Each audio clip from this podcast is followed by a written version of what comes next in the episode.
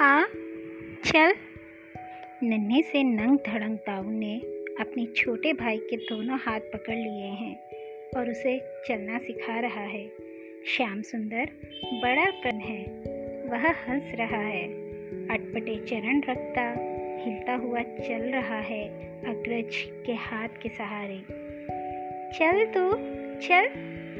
दाऊ अभी कहाँ समझ पाता है कि कन्हाई उसकी गति से नहीं चल सकता। अनेक बार लगभग घसीटते हुए, आगे को छुपे हुए शाम को चलना पड़ता है क्योंकि दाऊ अधिक गति से पीछे की ओर हटता है। परंतु मोहन पसंद है। वह आगे को झुककर भी हंसता जा रहा है। श्याम सुंदर स्वयं खड़े होने में समर्थ हो गया है। वह दीवार पकड़कर या अन्य किसी सहारे से खड़ा हो जाता है और तब एक दो डग चलने का प्रयत्न करता है। वैसे चलने योग्य नहीं है अभी उसके सुकुमार चरण।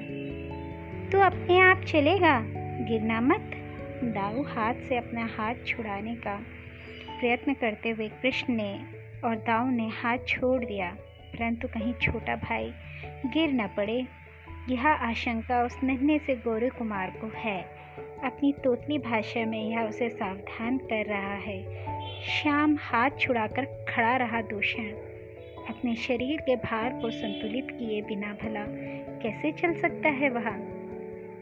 एक डग ठीक चल सका, किंतु इस चल पाने की प्रसन्नता में दूसरा डग शीघ्रता में उठ गया। लत से भूमि पर लुढ़क गया वह। मैं उठाऊं? दाऊ पास और पास आ खड़ा हुआ। उसका यह कनु गिरकर भी हंस रहा है। दोनों हाथ इसने आगे भूमि पर टेक रखे हैं और मुख ऊपर करके बड़े भाई की ओर देखता हंस रहा है। अलकों से घिरा उसका छोटा सा यह पसंद मुख। ला, हाथ दे। दाऊ, दोनों हाथ नीचे बढ़ाए खड़ा है। श्याम अभी भूमि से हाथ उठा नहीं रहा है। वह बड़े भाई की ओर देख देख कर हंसता ही जा रहा है। दोनों हाथ भूमि से कृष्ण ने ऊपर उठा दिए। दाऊ ने उन्हें पकड़ लिया और सहायता दी छोटे भाई को उठ खड़ा होने में। श्याम सुंदर अब फिर चलने का प्रयत्न करने लगा। अच्छा तो चलने लगा है? यह कोई आ गई है और अपने उल्लास को न रोककर बोल पड़ी है।